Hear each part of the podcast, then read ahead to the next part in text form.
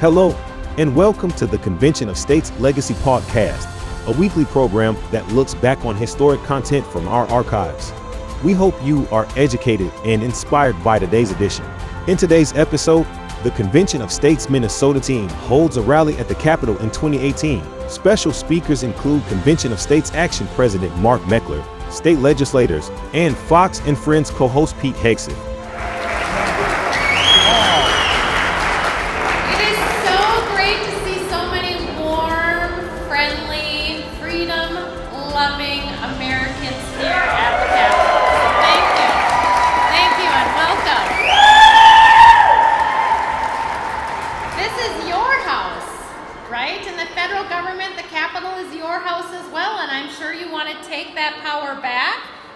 Delegate it back to the states, right? Yeah. So, we got a lot of swamp to drain, and Convention of States is the first start, um, along with our President Trump, because I love him.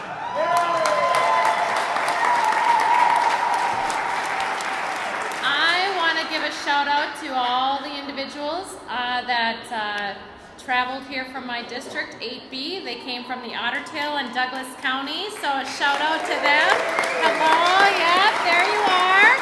There you are. Got people behind me, to the left of me, and I'm the only joker in the middle. So, thanks again, you guys. Have fun.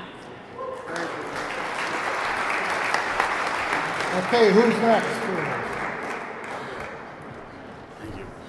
Well, good afternoon. How are you?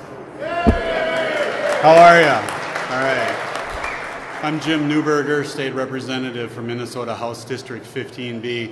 Uh, you know what, folks? We have to get our financial house in order. Our nation is $23 trillion in debt. $23 trillion. Our grandparents and our parents did not hand that kind of a future off to us, and we have no right to hand that kind of a future off to our children or our grandchildren. We've got to balance this budget, and we're going to do that.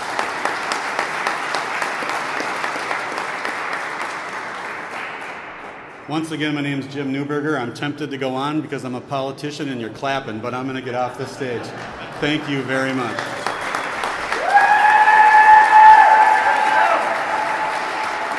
All right, Senator Torrey Westrom. First, I'm going to introduce my son getting an education today, Carter, joining me. And uh, great, great to have you here. You're going to have to continue making a lot of noise today and days after. Uh, I'm Senator Torrey Westrom from District 12, uh, Stearns County, all the way west to the Dakota borders, District 12. We, are here because Ronald Reagan was right in the 1980s when he said, Government is like a baby. It's got an insatiable appetite at one end and no sense of responsibility at the other. And that is why we are here, and that is why the states need to assert their power under Article 5 and rein in the federal government. Thank you for coming. Make some noise.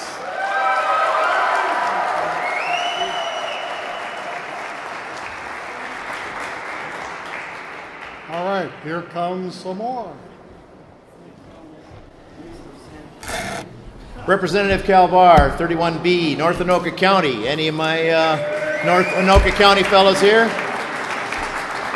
Okay, so I could echo what everybody else has said that we, we need to do this to rein in the federal government. They're not going to be responsible on their own. They're just like your teenager turned loose with the car and the keys for the first time. Don't expect them to bring it back in one piece. Uh, yeah, there you go. Credit card's the same way. It's time to chop up that federal credit card right there. So we've had a few folks out here, and I know you, plenty of your friends have said, "Hey, you know, the thing, this could happen, that could happen, the other thing could happen." It's time that we, each one of us, educate our neighbor. Go pull those convention calls from the 1787 convention and read what it says. It was not a runaway convention. They did exactly what they were charged to do, which was fix the federal government, stop charging a tariff between the states, make commerce regular, which is exactly what the new Constitution says to make commerce regular, not regulate, and um, a common currency between the states to promote trade. That's what they went, that's what they did, and it's got out of control. Now the federal government controls everything, right up to your wallet, the way you, your liberties, everything you do, say, is controlled by the federal government in one way or another, and it's time to end that practice and bring it back home to the states where you can exercise more freedom, more liberty, and live your life the way you want to live it.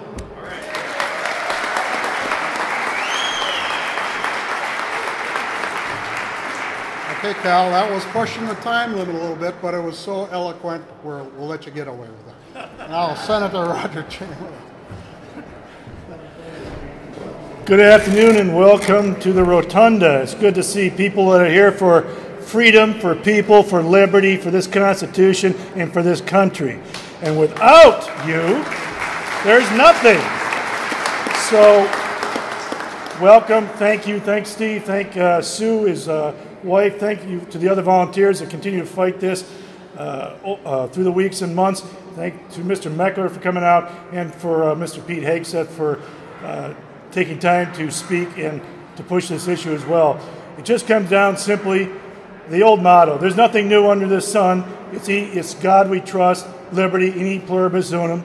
It is about you, the people, we, the people, and that's what it comes down to. And that is why we are fighting for this. It is nothing more than that. You, us, and our prosperity and our future. Thank you very much. God bless you. Thank you.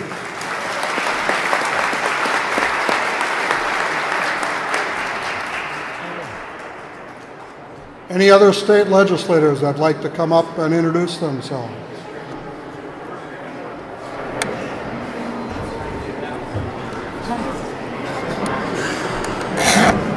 Well, thank you everybody for showing up and uh, showing your support, your belief, and your confidence in a constitutional provision that was given to us, you the people, through your state legislatures.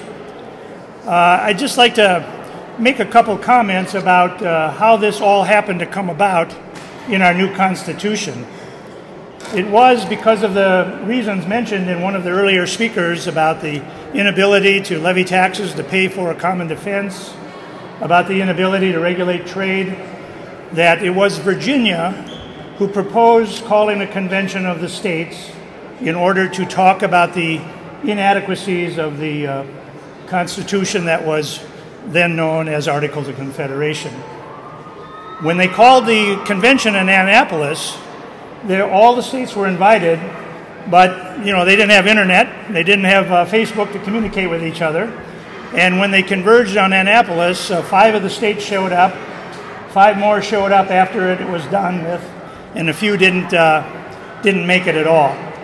And as a result of that first convention, they had uh, actually passed a resolution amongst themselves that because of the, they did have a quorum uh, as such, but they decided they would call another convention in May of 1787. So, that being done, Virginia issued a resolution calling for a convention. Soon the other states followed, and the Philadelphia Convention was born. The great myth that's flying around all the time is that our founders uh, exceeded their authority and that the convention was a runaway.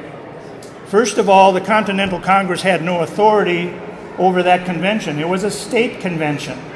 It was called by the states.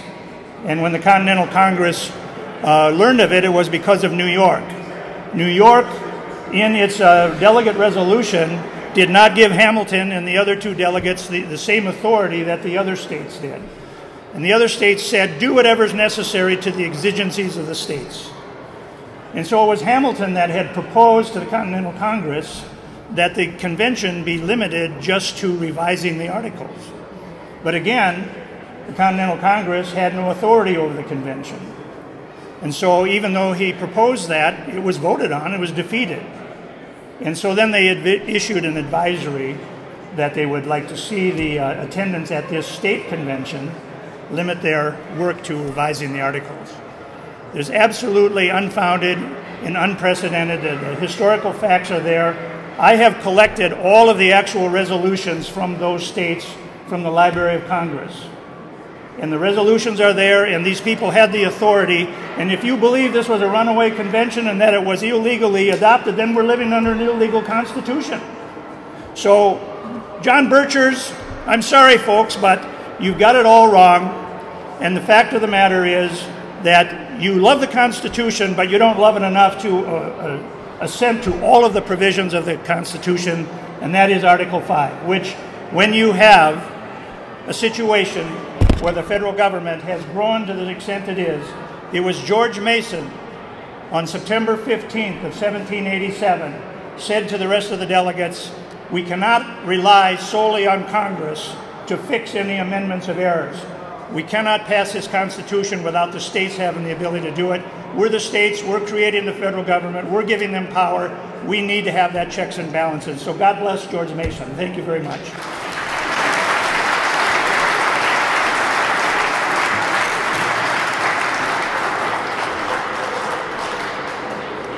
Are there any other state legislators who would like to come up and introduce themselves and say a word or two?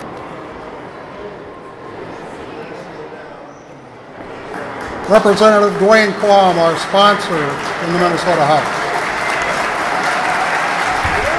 Ah, good afternoon, Patriots, and it's a pleasure to see so many individuals. You've got your own gifts, you're, you're individuals, but we have a gift together this great nation that our founders created and birthed, and we need to return it back to what they desired our Constitution and our federal government, they came from the states. And the states got together. There might have been a couple of brawls in it, but they got together and they made the greatest nation we've ever had on earth. And we need to maintain that. We need to bring it back. And it's you and every one of you and your friends, everyone you talk to. You need to reach out and communicate the truth that this nation not only can be great again, it can continue to be the light of the world. How many nations have tried to copy our Constitution and it, they're better for it, but no one has been able to duplicate the wonderful things that we have been given. Our birthright and everyone that lives and resides in this nation, we've got so many things to be grateful for. But we cannot be timid, we cannot relax, we cannot allow the shift and change that has created a federal government that feels it can control the states, forgets its birthright and power, and everything comes from the people and their states. And I am so proud to see so many of you here today, and it makes me joyful. We need to go on, build the momentum, and Minnesota will join the others. And this will happen. Thank you.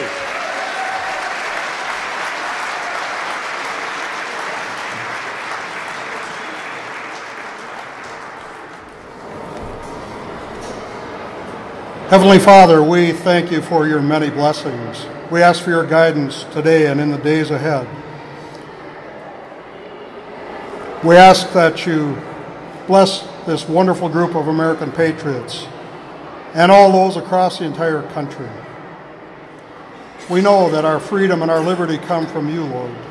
We ask that you extend the hand of divine providence to enable us to pass that freedom and liberty on to our children our grandchildren, and the generations that follow.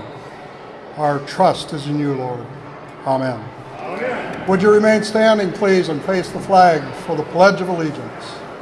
Veterans may use the hand salute. I pledge allegiance to the flag of the United States of America and to the republic for which it stands, one nation under God, indivisible, with liberty and justice for all. Wow, what a turnout. This is fantastic. Where's that busload from Alexandria? Wow, fantastic. My name is Steve Davidson, and I'm a volunteer for the Convention of States. And I'm here because, as a Vietnam veteran, I swore an oath, like many of you have, to protect and defend this Constitution against all enemies, foreign and domestic. And uh, that oath does not expire until I do. I'm here because I want to fight for my kids and grandkids and for your kids and grandkids. I fear the life they will have when that $20 trillion plus immoral federal debt comes crashing in on their lives. I fear for the life that our kids and grandkids will have when that $100 trillion in unfunded liabilities from the federal government that comes crashing down on their heads. I fear the life they will have with regulations after regulations created by unelected and unaccountable bureaucrats enter every nook and cranny of their life and destroy their liberty. And I fear for the life our kids and grandkids will have if they are governed by a ruling elite in Washington, D.C., who believes that sovereignty lies within their own political power and money from special interests. It is time, ladies and gentlemen. This is the moment when we, the people, need to stand up and use this fantastic tool. How do we actually do this? Well, the founding fathers. How do we re educate these people in Washington, D.C., and let them know that it's we, the people, that the Constitution says has sovereignty in America? They need a lesson. And the question is what actions do we take? How do we actually accomplish that? We talk about this all the time in coffee shops and every gathering around. But what can we actually do to make it happen? Well, the good news is that the founding fathers, in their God given brilliance, recognized that America would someday be in this situation. And they provided us with a tool, a weapon, the authority, a gift to use exactly for a time like this. And it's found in Article 5 of the United States Constitution. It gives we the people, working through our state legislators, the opportunity to propose amendments to the U.S. Constitution.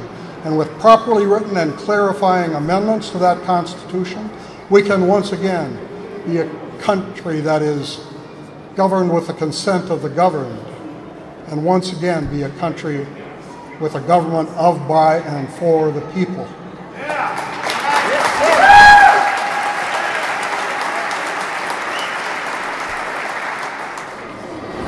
Okay, we are going to interrupt this program for one more special state legislator to introduce herself. Uh, Representative Cindy Pugh.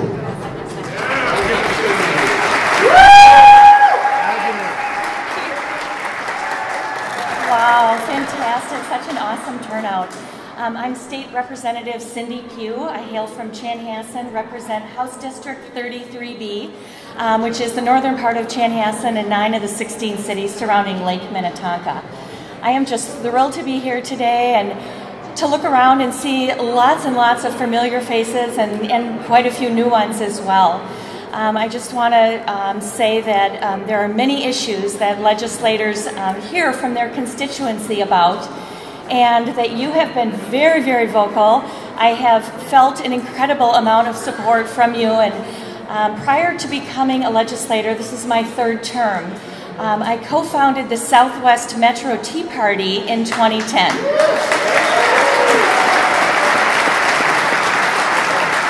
And you know what the, the work that we did, I, I felt that the, the movement then, um, which is still very much alive today, you may not see um, the Tea Party uh, carrying signs and whatnot, but they are definitely there and involved in, in legislating and in engaging in, in organizations really throughout the state of Minnesota and our nation. In fact, my husband, prior to uh, having co founded the Southwest Metro Tea Party, I served as a manager at Dayton's for 17 years, including the general manager of the Dayton's downtown St. Paul store here.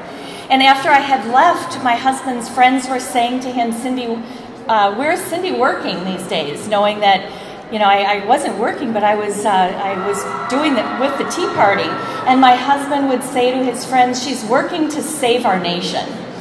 And which is exactly what we were doing every single week for the better part of five years.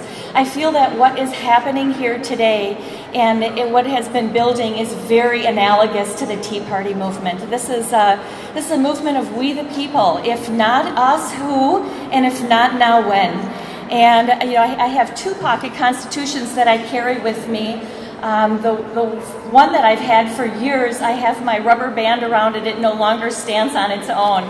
Um, but I've referred to Article 5 many, many times, and I'm very, very inspired by what, um, what we can do, what we must do. This is definitely a call to action. This is, this is a time that it's, it's going to be up to us um, and the response to act on the delegated responsibility that, that we have been authorized with in the Constitution. So, anyway, I'll just leave it at that. Um, I'm just delighted that you're here, and I thank you for your support.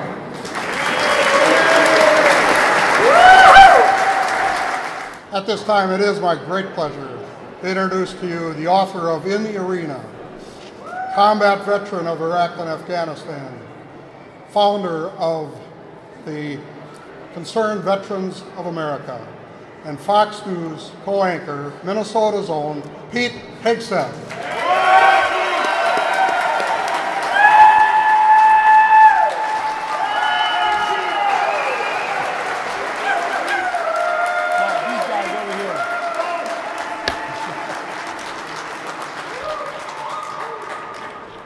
I'm here for the same reason you're here, because Minnesota needs to become the 13th state to join the movement to take our country back.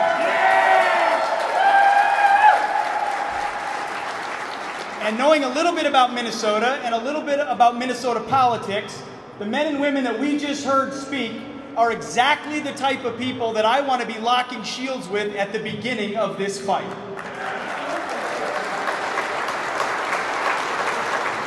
We'll get, we'll get the leadership because the leadership, the, leaders lead at the beginning, then the people, and the, the people lead, the leaders go with them, and then the leadership and the political animals jump on, and then they want to be a part of it. Okay? It's our job to make it, to dare them not to be a part of what the people want and the people demand. I am absolutely honored to be here today. I want you to know I, I get a chance to do a lot of fun things, and a lot of it I get paid for. This I do not get paid for. They don't pay me a dime. I fly around the country for this cause with Mark Meckler, who you're going to hear about, and others, to other states. We talk to donors, whatever it takes, because I truly believe that Convention of States, this organization, this movement, and this moment is the vehicle by which us patriots can preserve our republic given to, by, given to us by our founders.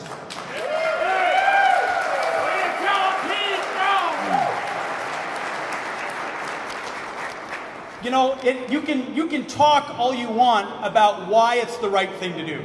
And we, we heard some very articulate senators and representatives talk about why Article 5 is important.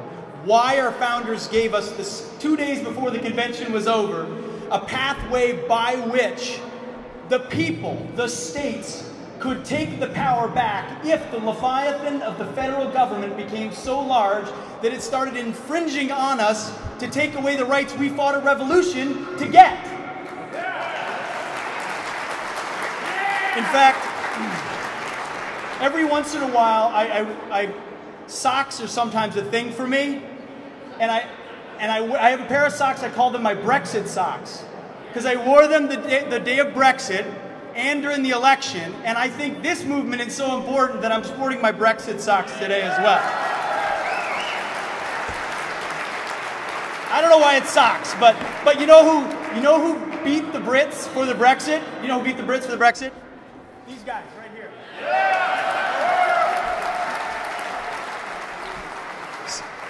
So here's what I want. I want a revolution without the bullets.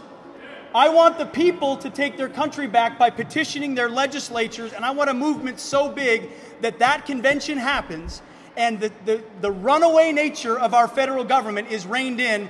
And you know who would love every minute of it? Every single one of our founders who no longer has to be rolling in their grave with what's happened to our country.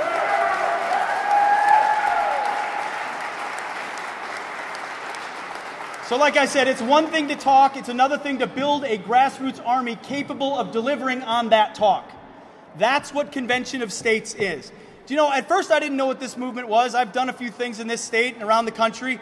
Everywhere I went, people would come up to me with buttons that said Convention of States. And I'm like, what is this? I don't know what this is, but you're everywhere. You're everywhere and you're motivated and you know your Constitution and you love your country. So I started researching it myself and I looked into it, saw this is legit, this is what we need. I read the Liberty Amendments by Mark Levin, all of these things.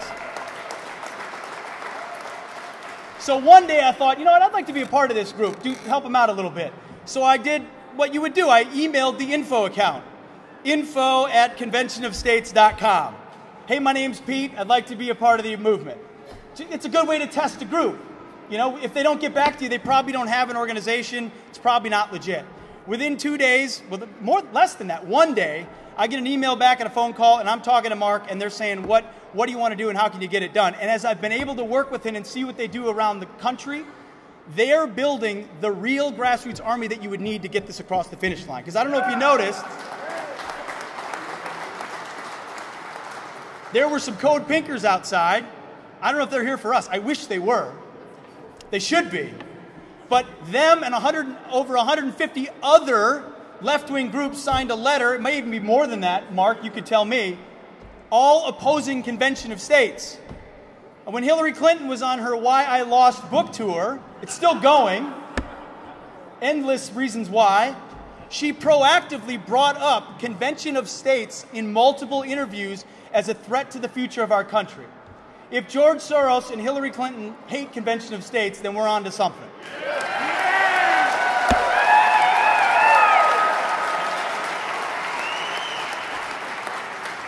We are also on to something if Mark Levin and Sean Hannity and Ben Shapiro and Tom Coburn and Jim DeMint are the type of people that have signed on to this project. Another name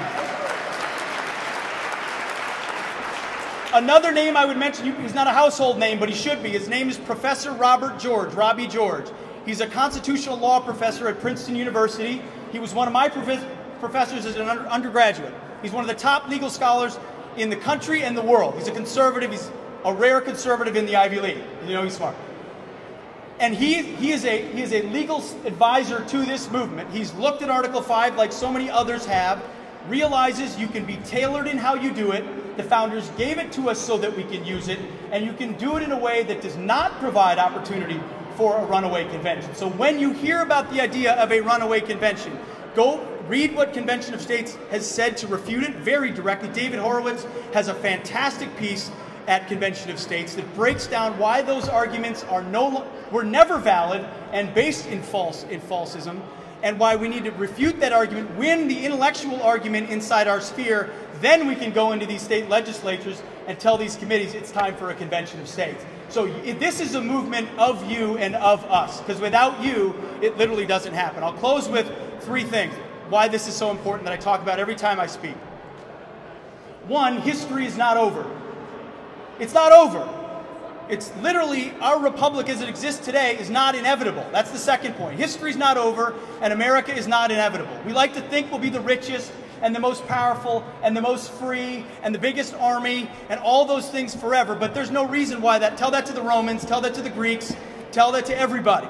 It's not over and it's not inevitable. But I will tell you this if the 21st century is not an American century, led by, the, by America, the 21st century will not be a free century. It just won't be. Who else is it going to be? The Russians? The Chinese? The Communist Chinese? Maybe the international bureaucrats? How about the Islamists? The Europeans? There's nobody else out there and there's nowhere else to sail to. Either we save America and restore it to its founding principles, or we will lose America. That's what you understand. That's why you're in this arena. It's what we need to teach to our next generation.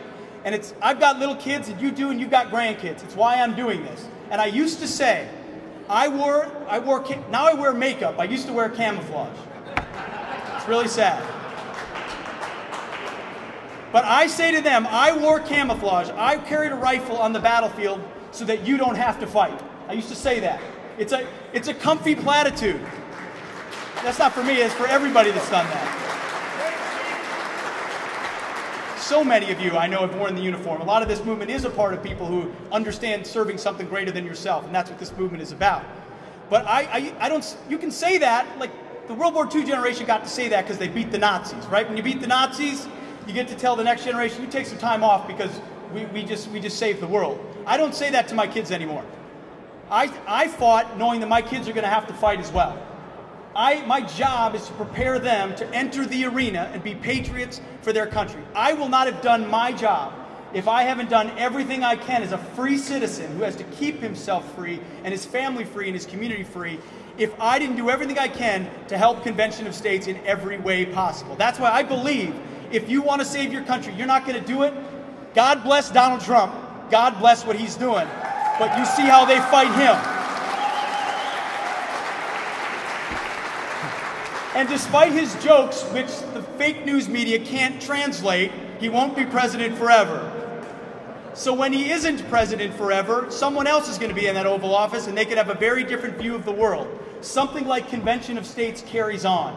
And I'm telling you, there's no type of grassroots, I've run grassroots organizations. When you have a group where, in order to save your country, you lobby your state rep, you know you're onto something that can be accomplished. Because I know my state rep.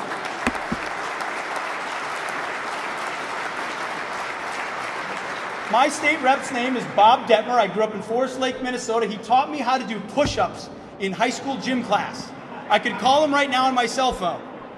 That's how grassroots efforts happen when you have relationships and you can convince people it's the right thing to do. It's harder for me to reach Tom Emmer or Jason Lewis or someone else in Washington, D.C., but I can talk to my state rep. And that vote in that committee and in this legislature goes adds to the other states, and pretty soon you have the 34 necessary for that constitutional that convention to be called. Then you have an opportunity to do great and big things in a limited scope that limits the size and scope of what the federal government can do, which is what I know our founders intended. So I'm honored to be here. I will keep forward in the fight. I ask only that you do the same, and this is our opportunity to save our country. Thank you very much for being here. Appreciate it.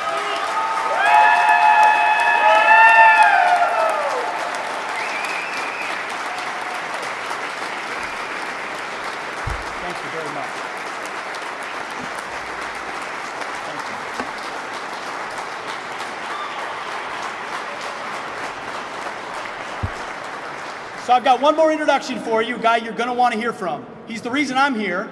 His name is Mark Meckler. He's the president of Con- and founder of Convention of States. He's the guy that's put this grassroots movement together. Now, it's not his first rodeo.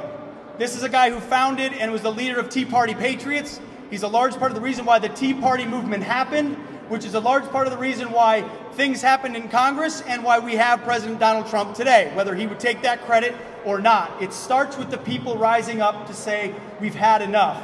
Mark Meckler is not only a true believer, that's the biggest part about it. He's not in it for the money, he's not in it for the fame, he's not in it because it's easy. He's in it because he loves this country and the Constitution and he wants to see it returned to the hands of the people. That's why I follow him. I'm proud to say he is the leader of this movement. And I'll, if he says jump, I say how high, basically uh, and I'm proud to do so. So you're going to want to hear from the man who runs the show, Mark Meckler.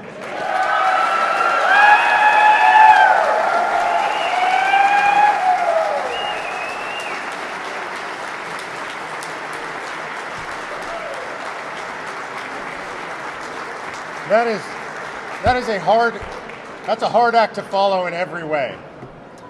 I'm going to do my best though, and I am going to do him one better. And this is how we're going to start because, you know, I had a little incident on Fox and Friends not long ago. Did any of you get to see Pete and I on Fox and Friends together? Okay, so this is an incident, even if you saw it, you won't know about because it took place off camera later on. Which is, I got a phone call from my daughter, and she is a sophomore at Hillsdale College. It's a good school, right? And Lucy did what Lucy always does, which is she had to critique my performance it's pretty good. I think I did okay. And she said this though, Dad, did you see Pete's socks? Now that's cool. What was with those black things you were wearing? I am nothing if not teachable. And so while Pete Hegseth came up here sporting his Brexit socks, I got the real deal.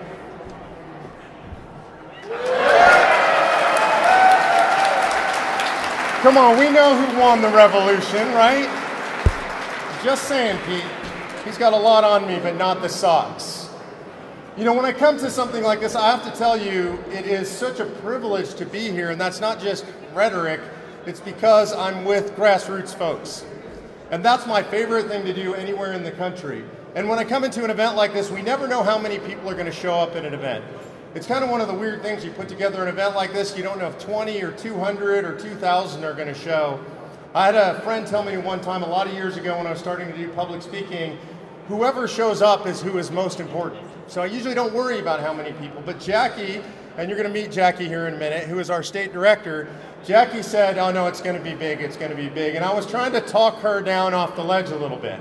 Right? She hadn't put something like this together before, and I did not want her to be disappointed by the amount of people that showed up or the enthusiasm of the crowd. And I have to say, Jackie, you have exceeded my wildest expectations. Incredible.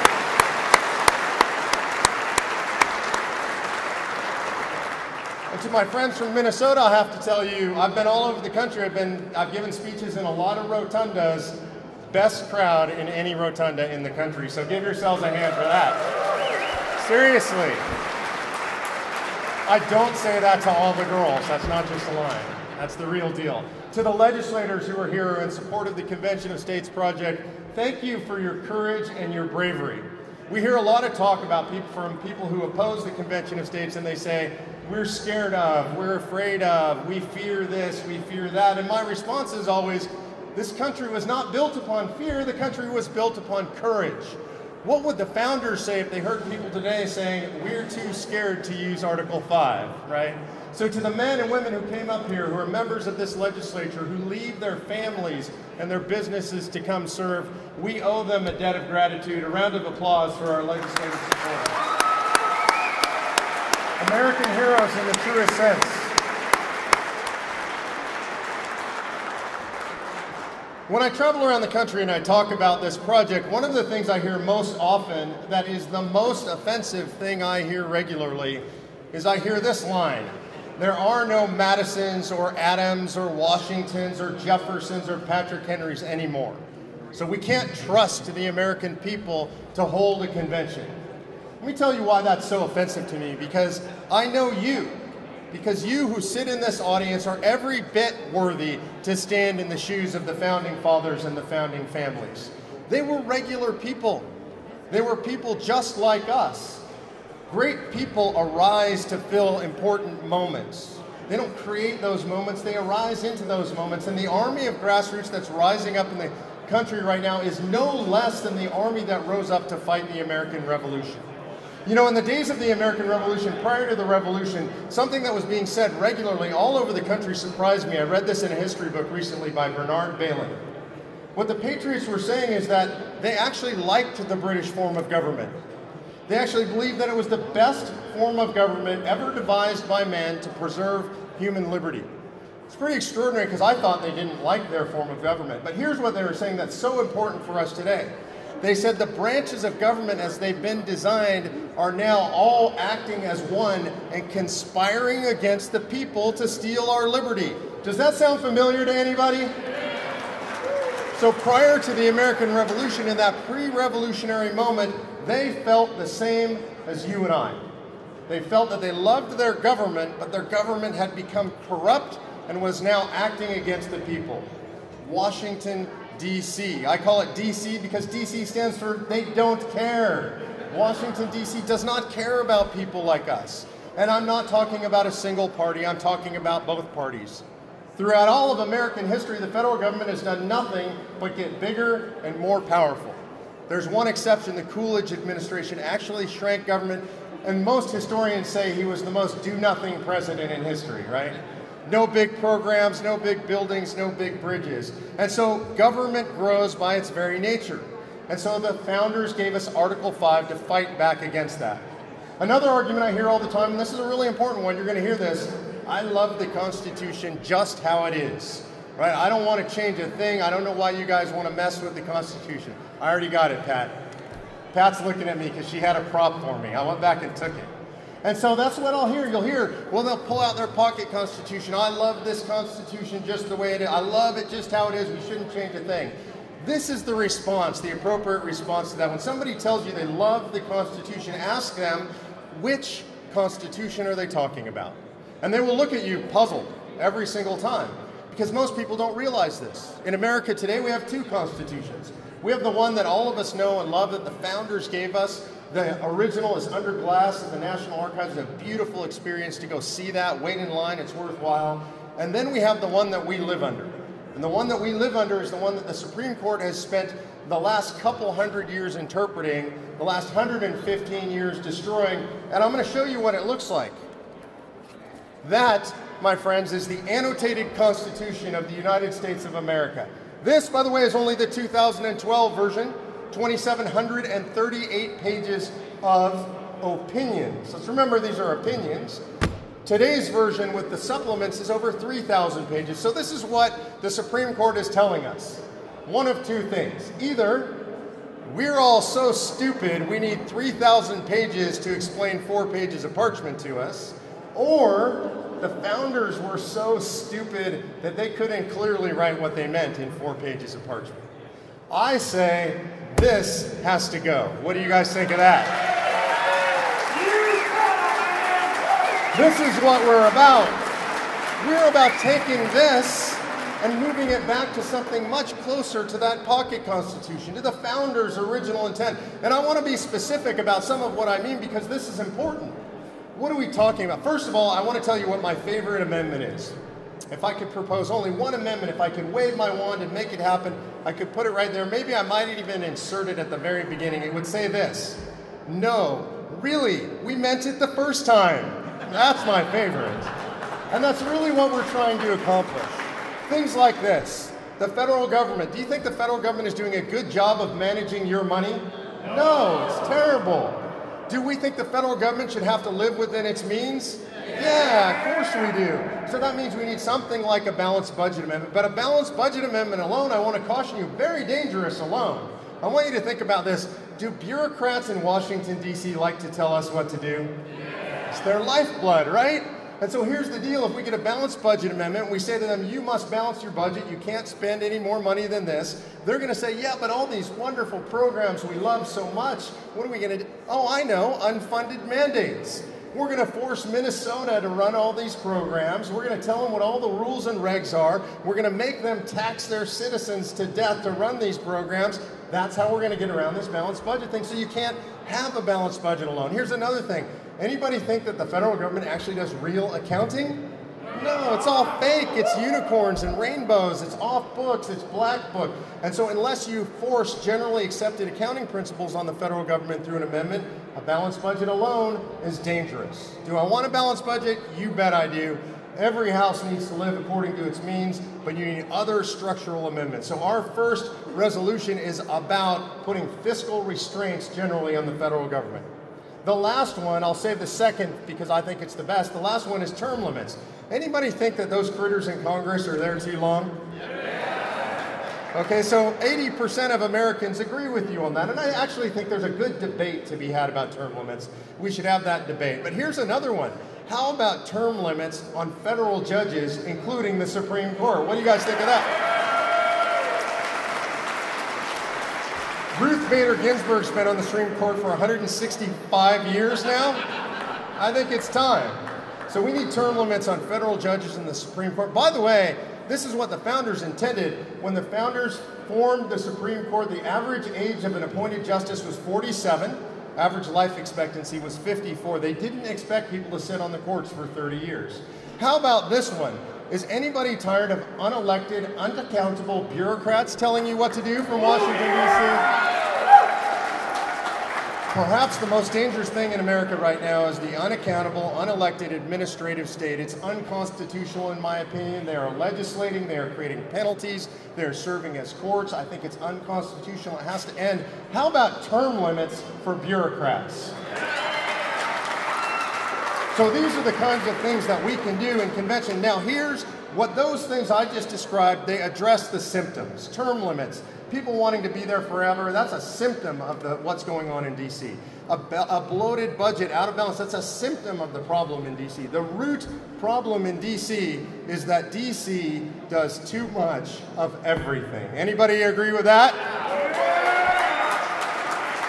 This is the fundamental problem facing Americans today. The scope, the power, the jurisdiction, the overreach of the federal government. They're involved in everything in our lives. They tell us how our cars have to be built, what kind of fuel we can put in them. They're telling us how to use our private property. They're trying to tell us how we can use our firearms and what kind of firearms we have. They're trying to tell us everything about our. In fact, they even tell us now what kind of toilets that we can put in our houses. Right? Can you imagine the founders having regulations about what kind of? And by the way, I just want to say for the record, I'm willing to go on the record and publicly tell you, when I built a new office in my barn, I put in an illegal toilet. I'm a rebel. I'm a rebel. Not gonna make me flush my toilet three times. So we can restrain the scope, the power, and the jurisdiction of the federal government. Let me give you some idea of what that looks like. Under the current interpretation of the Commerce Clause, the federal government can do anything, anytime, to anyone.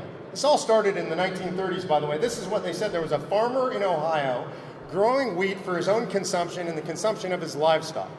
And they imposed penalties on him because he breached quotas. He grew too much wheat for his own consumption. And his argument was, hey, it's for myself. You can't tell me what to do. And they said, oh no, interstate commerce clause. And he said, wait, interstates, I'm not even selling my wheat between states. It's not even moving. Commerce, I'm not doing anything. I'm not in business. And they said, oh, no, no, no. Here's how it works. Because you're not being forced to buy wheat on the open market, you are now affecting interstate commerce. So what that means is the Supreme Court has legitimately, literally said, if you're not doing business, you're doing business, so we can regulate you. Anybody think that's outrageous? Yeah. Okay, so we got to fix that because you ever wonder why we have a Department of Education? I wonder that all the time, right? Hundreds of billions of dollars spent, no improvement in educational outcomes. But here's the most interesting thing. This is what Thomas Jefferson said about public education. He was, by the way, the greatest proponent of public education among the founders. He formed University of Virginia. When he was doing so, one of his friends said, you should get the federal government to give you money for that. That's a really good idea. And Jefferson said, well, I would, except for it's unconstitutional.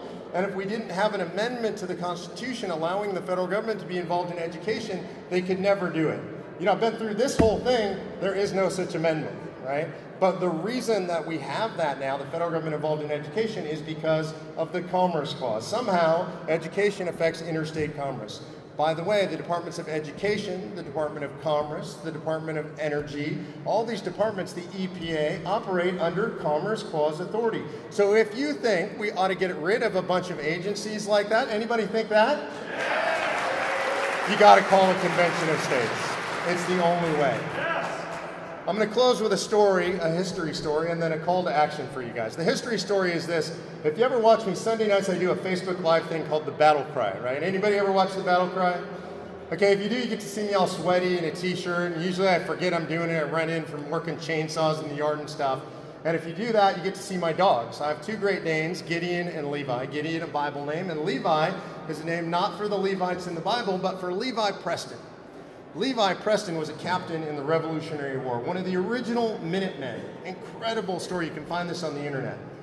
And a, a, guy by the name of Chamberlain was traveling around the country and he was collecting stories of the original Minutemen and asking them why they fought in the American Revolution. He's collecting these stories, by the way, in 1843. Do the math. That's a long time after the Revolution. The last Minutemen are in their late 80s, early 90s. Now, we all know a lot of people like that now. Back then, that was really rare. Average life expectancy is 54. So he, he crosses paths with Levi Preston. Preston is now living in North Carolina, but had originally fought in the original battles at Lexington and Concord. And Mellen Chamberlain asks him a series of questions about the Revolution. And first he asks them, well, you were 23 years old, and you went out to fight in the Revolution. You went to face the Redcoats. There's the call to go face the Redcoats. And he asks him, why did you go out and fight?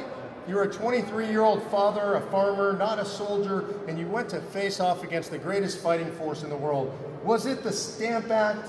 Were you just offended by buying those stamps and having to put them on all your documents? Preston says, Son, I never bought a one of them. The governor locked him in the armory, and that's the last we heard of that. So he thought, okay, well, that's what he had learned about the revolution. So then he asked, well, maybe it was the tax on tea. You were offended by paying the high taxes on the tea. And he said, I was a farmer. We never drank any tea. We drank coffee. Okay, so two other, I don't know about you guys, I learned those are the reasons for the American Revolution, right? Then he asked him, Well, maybe you were reading the great revolutionaries. You were reading Burke and Milton. And he said, I never heard of those men. We read the Bible, Psalms, the Almanac. Those men you speak of, I've never heard those names. So obviously, Mellen Chamberlain's a little bit confused because his whole idea about what the American Revolution is about is slipping away before his eyes as he's asking Captain Preston, a, an actual revolutionary, the questions. So he goes big and he says, It was British tyranny, right? You were just tired of the heavy hand of British tyranny, and that's why you went out to fight. And Preston says, Tyranny? Never felt a whit of it.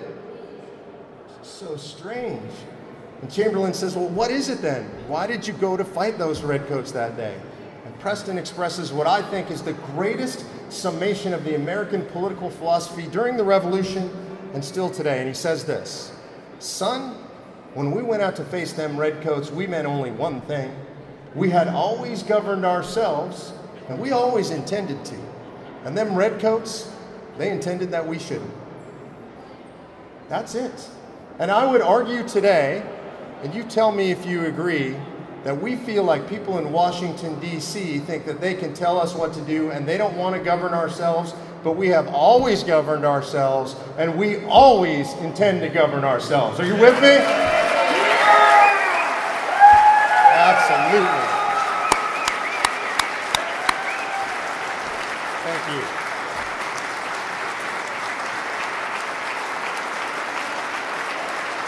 Thank you. The reason it's such an honor to stand up here is because you're there, because you are the revolution.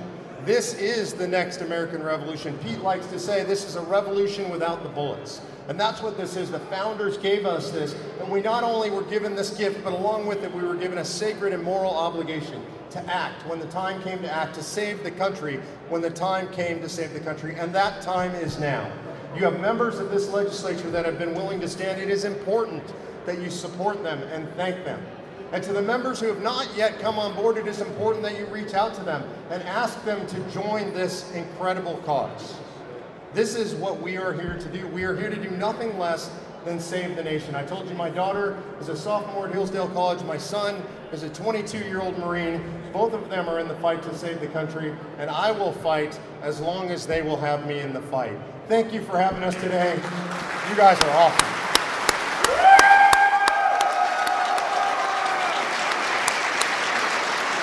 Thank you.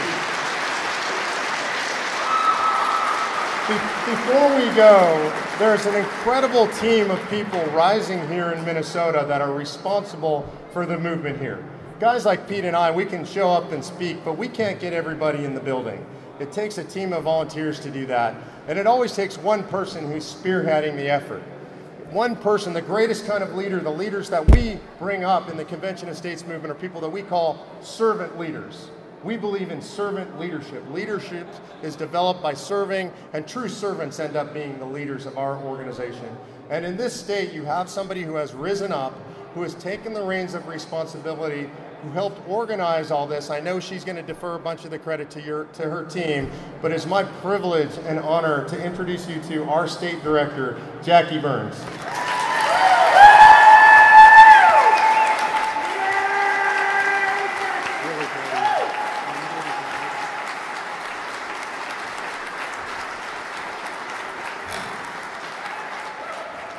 I knew he was going to make me cry. Hi, everybody. I, you know, I don't have any experience doing this sort of thing, and I don't have any experience in public speaking, so I really appreciate having your support out there. I'm not a pro, uh, but I did make some notes. So, what, what I want to say to you is that is most important. You learned the what. What, what is happening with our country, and you learn what we can do about it. Okay? So now we have a head full of knowledge, and we feel good about coming together. Feels good, yes? Yeah. Yeah. So now we feel good about this. What? I can't hear you. Okay. Ooh, now I have power. Okay, so So we feel good. Now, where do you go from here? If you go home and don't take any action, this feeling is going to fade. I promise you, it won't last forever. And in your heart, you're going to feel that little burn that says you're not honoring what you know you need to do. And I was there. I'll tell you what, I joined Convention of States about a year ago as a district captain, and I didn't want to. I didn't want it. And shortly after that, I became a grassroots coordinator, and I didn't want to. And after that, I became the state director, and I really didn't want to. And not only that, so you know uh, who you're looking at here, I didn't know, and most of the time, I don't even know what I'm doing. Just so you know. So it takes a team. I, I mean, I, I, I can get all kinds of accolades for being a leader, but if you don't have a team, you don't have squat. So here's what we need in Minnesota. We have about 30 district captains, and the district captains are the state directors in their districts. We, they're essential. And if we had a, so we have 134 districts in Minnesota. So if we only have 30 district captains, just imagine what we could do if we had district captains in every district. We could move this along so fast. Think about it. Now, can you hear it in your head? Yeah, but uh, I don't know how. Somebody else more powerful is going to come along. Or maybe somebody that knows more. Maybe somebody with more whatever. Because I lived my life out of I'm not it.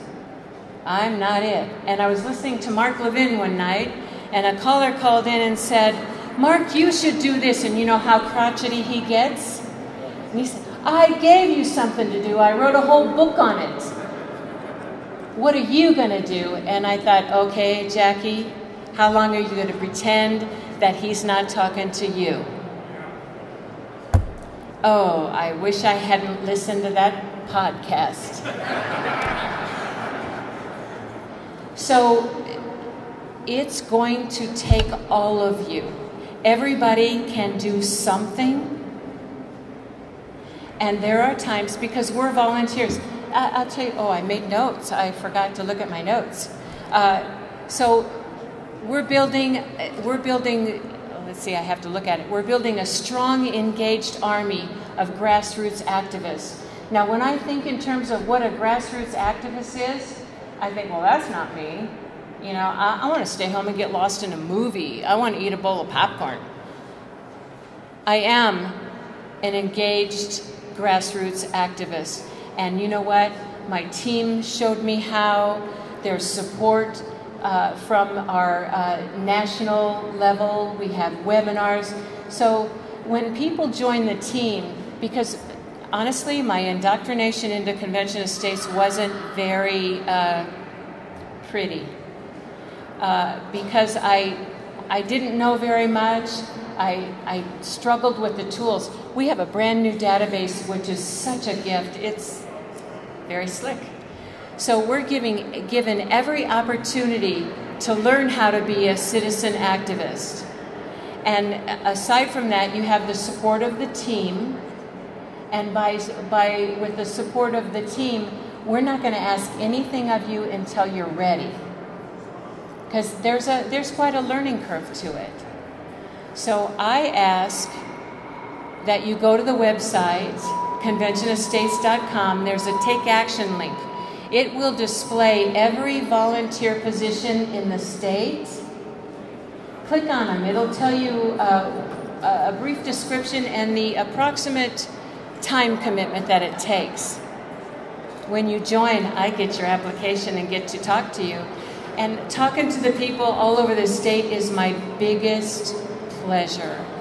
It really is. I get to talk to passionate patriots all across the state I believe that this work is my most holy work. So join us. because you know that you're going to feel guilty as hell leaving here and not taking action. So start start where you start.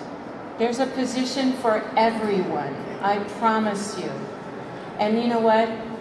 I'm having the time of my life. And I know I can say it to you all and you'll get it. I mean, if I talk to people that don't know what I'm doing, you mean you do that for free, Jackie? No. I'm given more vitality and passion in my life than I've had in so long. So I've been weepy today because I love I love my team.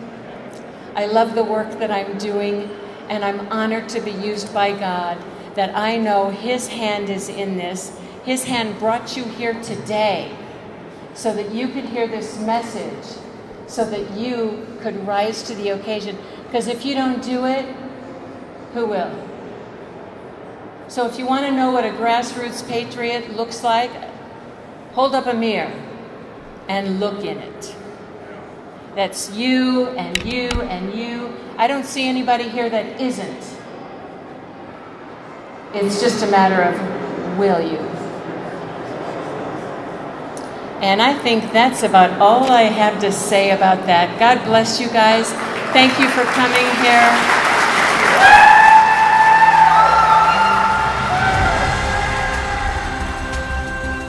To learn more, visit conventionofstates.com.